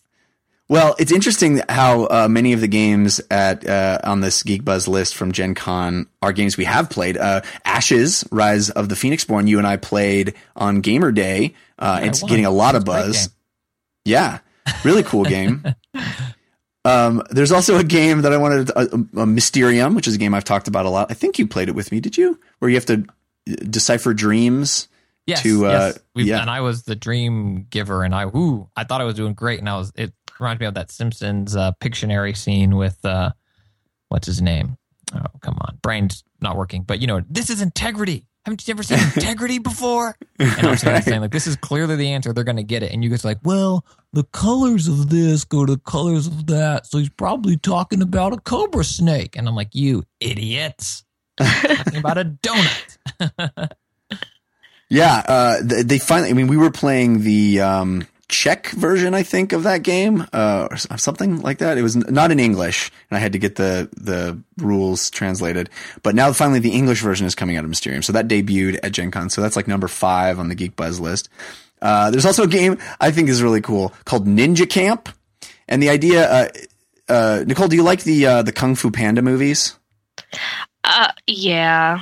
I didn't want to Yeah, admit the- it, but like I feel like this is the time to be honest. Yeah. This is the time to be honest. You got to be honest. Yeah. So this is the same kind of aesthetic. It's not officially a Kung Fu Panda game, but it's it's the idea that there's these animals and they want to get mad uh, kung fu ninja skills. So they go to ninja ninja camp, uh, and uh, you pick an animal. And ninja camp is like this big. You lay out a bunch of cards, and the cards. This is such a clever idea. The cards are. Um, are movement types. You know, like you can dodge, you can sprint, you can flip, you can do all these cool ninja skills, right? And you have your little marker on top of that card and uh of you know in this in this grid of cards and when you move off of that card using a card from your hand so let's say i have a card in my hand that's sprint and i put that card down and i sprint off of the card i'm standing on the card i'm standing on goes into my hand and adds to my potential movement list so now i've i've moved to a different place, but also added a new movement into my hand. But also because I lifted that card out of the grid of cards, I've created a hole in the grid. So now movement is more difficult within that grid. So I need more interesting movement. So I need to be able to, for example, potentially flip over that hole or go around it or whatever. So you're trying to create a system where the moves you make add more options into your hand, but also affect the world that you're moving through. It's super simple. It's really clever and it's got that like Kung Fu Panda aesthetic with animals that do Kung Fu. And it's just like a cool idea. Ninja Camp. So rad. Um, there's another game called uh, Above and Below, which is number 10 on the Geek Buzz list that looks really awesome, uh, where you're building, uh, it is a very uh, European worker placement game, which are games I love, mixed with games like Tales of the Arabian Nights, which are storytelling games. So you're placing your guy, you're building um, structures both above and below ground that do certain things, and you have your workers and you place them into those structures, or you send them out adventuring and to you know find new things and gather resources and build more buildings like you would in a in a European um, uh, worker placement game.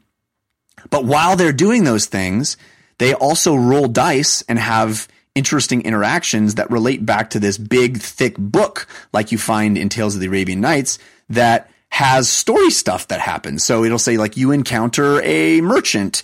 Uh, what do you do? And you have certain options. And you have to roll dice to try to accomplish certain uh, options that tell the story. And it'll say, okay, if you roll to this, you know, see page 700 and you turn to page 700 and it tells you the re- result in story form. So it's this like very strategic board game mixed with a storytelling game like Tales of the Arabian Nights. And Tales of the Arabian Nights is a game I've talked about on this show before. It is that storytelling game, but it doesn't have the strategic aspect. It it's sort of whatever happens happens, and you're just kind of having this fun story moment as you go through the game. I just love the fact that it's built the mechanics of a of a strategy game where you you know acquire points and try to win with uh, reading the story from a book. It's a very very cool game. Again, that's called Above and Below. I feel like you end up yelling at the book, like, "No, Brad, I did not go down the hall where the wolves were." yeah, yeah, totally. That's the thing in Tales of the Arabian Nights, man. That that's a fun game. It's a game I have in my collection, but there are some times where it's like the result of the thing I did is so was so unforeseen. There's no way I could have known. It's like you encounter uh, an old beggar on the road. Do you beat him up? Do you give him money? Do you give him food? Do you tell him to get lost? It's like, well, I give him food. You gave him food. He was a werewolf. He devours you. It's like, what? what? I didn't. How was I supposed to know that would happen? Uh, Yeah. Because it was a full moon. You should have been paying attention to the sky. Why didn't I look at the sky? Hi. Anyway, uh, I encourage people to check out. There's so many cool board games that were announced at um, at uh, Gen Con this year. Um, so that's just a, a taste of some of the stuff that I'm most excited about. But there are so many more. Um, I'm someday I'm going to get to go to that convention because I went last year. you went to Gen Con last year. Uh huh. What was it like? It was amazing. And like, I'm not super into board games. I actually find it very, very intimidating because so many of my friends know that I'm a gamer. And so they just assume I'm going to be good at board games too. And so, and I'm not. And so I, I get like super insecure when I play board games, which is the dumbest thing ever. And so when I went to Gen Con, like, everyone there was so excited to play games that I couldn't possibly feel that insecure. So like everyone was so nice and like there's games everywhere and every Yeah. game is looking for another player. So it's not like you should feel bad. Like everyone wants to play with you. And like I would go to like I, I would know someone and I would like hang out with them and so I'd meet a bunch of new people and like we would all have like lunch and they would tell stories of like their D&D raids like they were experiences that happened to them yesterday like you know and then i was telling the gypsy like like the, the way that that everyone at gen con feels about tabletop games it's so amazing you just feel happy to be there because they love they love games so much it's such a good That's- vibe you would love it I would definitely love it. I've heard it's just so massive and and overwhelming and uh, exhausting just because there's so much to do. I had um, some buddies that went this year. Um, Peter Sciretta from Slash Film and our buddy Reza went, and uh, man, I was watching their Instagram all weekend and just being jealous. Uh, w- do you remember any of the games you played last year? um no, i No? play No. i got the i know i got the buffy or buffy the vampire slayer rpg book Mhm. So uh, I definitely did some Buffy games. Um, no, we did a bunch of random games. No, I don't remember. there were that's so many. There were so many, and there were so many like little pieces, and it was great. That sounds rad. That sounds rad. Um, No, so- anyway, But did um did explode? Because I know explode. All my friends on Twitter are talking about they got exploding kittens this week. Oh, yeah, ex- it was did exploding everywhere. kittens come out to line up with Gen Con? I would not be surprised. Uh, a lot of games. I got several of the Kickstarter games that I ordered like two years ago arrived this week because they all were were printed in time for Gen Con. Uh, and I'll be talking about that. I got two rooms and a boom, and um, I'll be talking about them in, in future episodes. But um, yeah, I would not be surprised. I know a ton of people where I was this weekend at Nerdtacular. They had a bunch of copies of Exploding Kittens, and people were playing it all over the place too. Um, so yeah, I think there's. Uh, that's a game I have not played yet, but we'll we'll probably talk about. I know I know Ariel uh, uh, has has a copy. Christian, I'm sure she wants to to play with us at some do it. point. I want to play. Yeah, let's do it. Let's do it, Nikole. Um, you're still in LA, right? Yeah. Okay, cool. Well, we'll have to make that happen. Awesome. Um. Okay. Well, let's uh let's wrap things up. Well, we do have a parting gift to give you uh, on our way out, everybody. So stick around. But in the meantime, Nikole, this was so fun. It, it took too long to happen, but we're so glad to have you. Where can Thanks people keep up me. with? Yeah. Where can people keep up with you this week? Uh, yeah. So I mean, definitely make sure to keep track of the Odd Gentlemen. They're at the Odd Gentlemen on Twitter. Um, I'm Nikole Z on Twitter. It's N I K O L E Z, and um, you know, s- stock appropriately. I like that. Uh, Christian, man, I had such a great time uh, on that show last Tuesday, as you mentioned at the at the beginning uh, with you. Your new stuff is lightning hot, dude. It is just so smart and so daring and so cool. I was so impressed with your new the new stuff you're doing. Where can people see your your stand up? Oh, thanks, dude. Yeah, it was fun. I uh, got to play a little bit. Uh, mostly, um, I would say probably 80, 90% stuff that wasn't on the album. So it's fun to see it come together. Um, this week, Some of some of my favorite stuff I've ever seen you do. No no lie, I was like so blown away. It uh, it, it was an awesome set. I think everybody that went there came away just so brain melted, and and and uh, I just was so I just thought it was awesome. You you closed the show in grand style, my friend. Well, thanks. Yeah, and and uh, you guys recorded a "We Have Concerns" that I think is coming out, right? You guys Yep, released yep. the podcast. Dope. Mhm. Um, this week, Friday, is Trifecta at UCB Sunset. Uh, it's at 10:30 p.m. Moses Storm and I and Joe Wengert, a bunch of great people. I think it's like five bucks. So if you're in LA, Friday at 10:30, easy show to go to. Lots of fun. Um, and then just kind of on the road, August, end of August, we're going to be at PAX. We'll be doing our PAX panel that Saturday at 1 p.m. And then if you're in um, Seattle for PAX, come see me. I'm featuring at the Comedy Underground right there, right near the convention center and kind of in the square um, central area, easy to get to. So if you're in PAX, come say hi, come to a show. And then September 3rd through 5th, I will be in Austin for the Out of Bounds Festival, which I'm really looking forward to. I'm bringing improv versus stand up out there and uh, doing some solo stand up sets as well. So, and you just got back from being on the road a whole bunch, and then we go back out soon. Yeah, I'll reiterate that. We are going to be at PAX Prime and we are going to be doing a live DLC. We already have Garnett Lee confirmed as our guest. So uh, we will probably have some surprise guests in addition to Garnett, but he he and the two of us will be live on stage at one o'clock on Saturday, uh, August twenty seventh, I think it is, um, at uh, at PAX Prime. So uh, we would love to see DLC listeners there. Man, And that would mentioned one other, I totally spaced one other thing. what? The episode of Devious Maids I wrote airs tonight. That's so silly. Oh. I forgot. But if you're Awesome. listening live or right now on Monday, it's tonight, 9, 8 Central. Uh, ben Wiggins and I wrote tonight's episode. It's a fun one. Awesome. Yeah, I would lo- have to tune in. Um, but yeah, definitely come and see our PAX panel if you're at PAX and tell a friend. I think uh, it's going to be a blast. Um, also, I am uh, heading out to uh, a vacation uh, with my wife, and so we're going to be recording uh, a very special episode to play while I'm gone, and uh, that is with um, with our buddy Game Over Greggy, Greg Miller himself. Uh, and what I'd like to do is feature a lot of your questions. So if you have questions for us to talk about, please send them. Um, send them this week send them to dlcfeedback at gmail.com because it's going to be uh, it's going to be a time shifted episode we won't be doing um, story of the week and stuff because it will be uh, recorded in advance so we'd like to talk about a lot of the stuff you want to hear us talk about uh, talk I mean, give us some questions to ponder give us some old games to talk about or new games to talk about whatever it is you'd like to hear us chat with game over greggy about uh, we'd love to to hear your input so send those to dlcfeedback at gmail.com uh, I think it'll be a, a big part of, of that episode.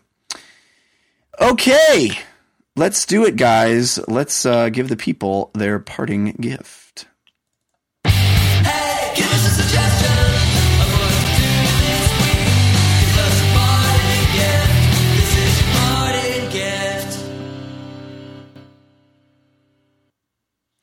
Nikole, do you have a uh, something to get people through the week?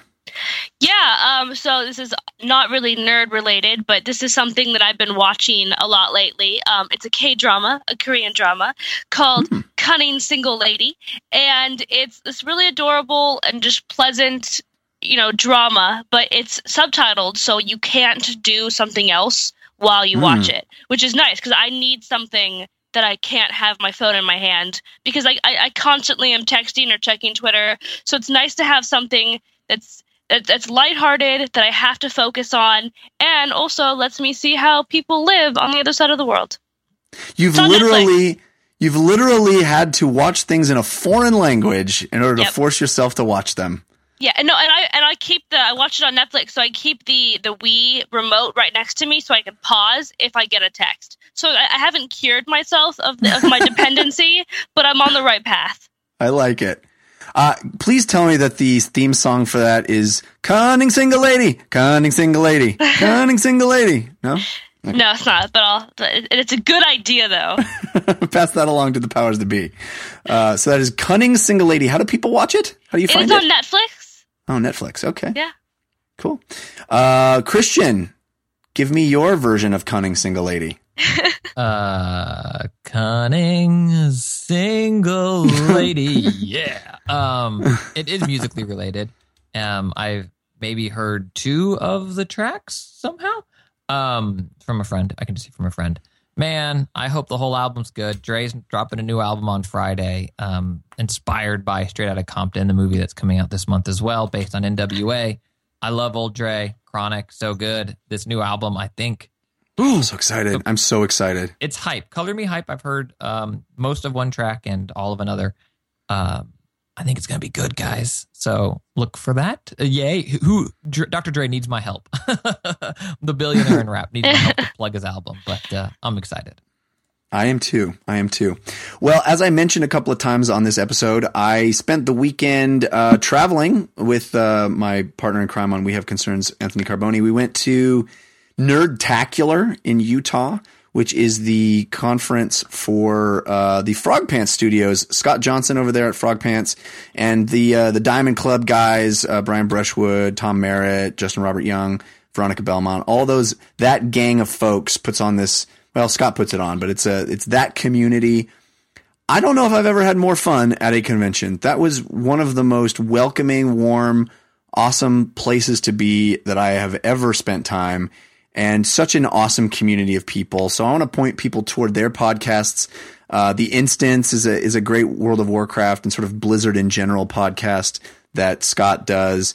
Um, but you can check out uh, Night Attack is the is the Justin and uh, Brian show. Uh, Daily Tech News show is the is the Tom show. These are all shows that people probably know already. You don't need me to tell you about them, but you should check out their shows. But more than that, I can recommend going to Nerdtacular next year. It, it is uh, it is a special kind of conference. It's small. Everybody seems to to be friendly. There's no mad rush anywhere. It's not overcrowded like you find at a lot of conventions that I go to.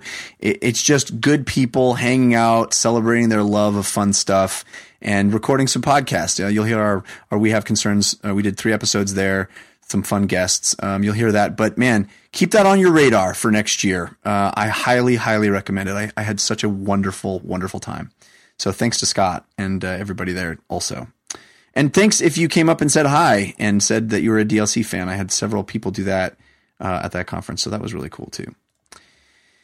All right, folks, that's going to do it for this episode of DLC. As I said, uh, we're coming to PAX. As I said, please send us questions for the Greg Miller episode. We're going to have um, so that's going to be some fun fun stuff coming up. So stay tuned for that. We got we got cool guests lined up throughout the next couple of months. So so get hype. Uh, thanks again, Nikole Zivalich, for being here.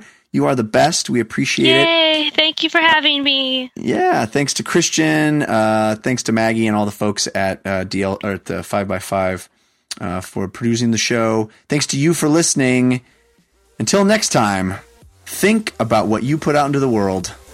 Make it a better place.